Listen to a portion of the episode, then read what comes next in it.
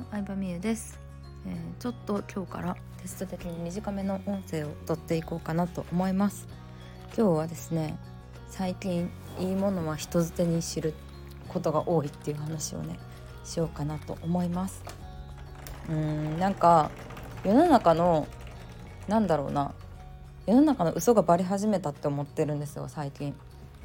例えばちょっと前5年ぐらい前かな食べログでさ課金してないお店のランあの星は絶対4以上にならないみたいなのがさバレたことがあったじゃないですか SNS から。あとアットコスメっていうサイトとかアマゾンのレビューとかも、うん、なんとなく桜があるなってみんなも分かり始めてるじゃないですか。そうなんだけど、うん、そういうのがバレ始めた結果どうなったかって言ったら自分が信用できる人が紹介したものがいいっていう考えの人が増えてきたって思うんですよね。うん、例えばまあいいなって思った人とかなんだろうなそれを紹介することで何のメリットもないけどほんまにいいと思ってるから紹介してくれてるとかってなんとなくわかるじゃないですか。だからランキングこれまではランキングとか評価の数とかレビューとかそういうので見られることが多かったと思うんですけどこれからの時代は自分が、うん、よく見てる人とか応援してる人が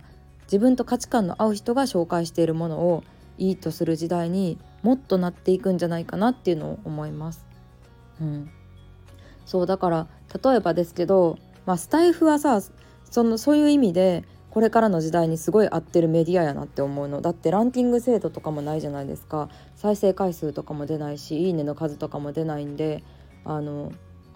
うん、不正をされづらいというか YouTube だったらまあ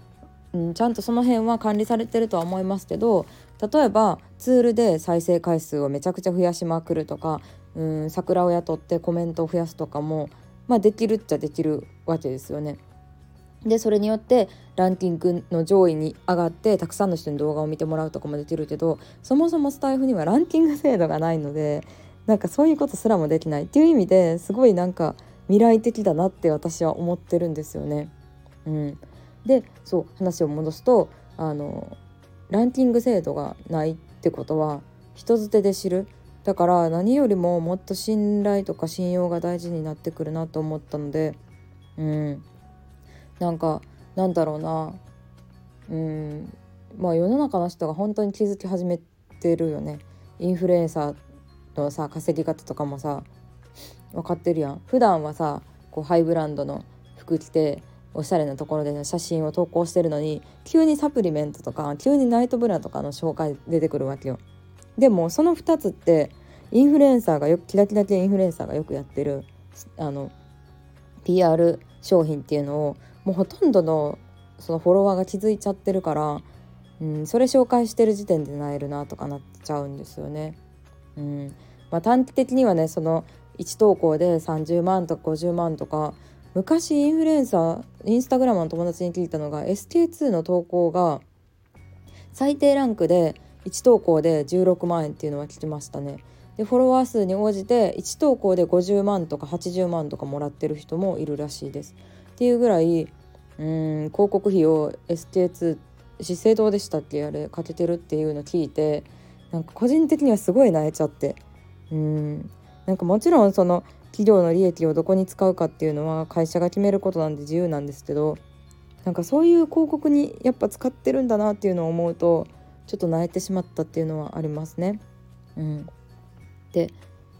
そうなのでね人づてに知ってもらうためにはどうしたらいいかって言ったらまあ自分まあそうそれでねコラボだなって思うんですよねこれから。うん、自分の力だけではやっぱり知ってもらうのにも限界があるしそれこそ広告を打たない限り爆発的に知ってもらうことはなかなかないんですけど、まあ、自分のこう考え方とか自分のことを応援してくれてるフォロワーさんも好きだろうなっていう人とコラボするのが、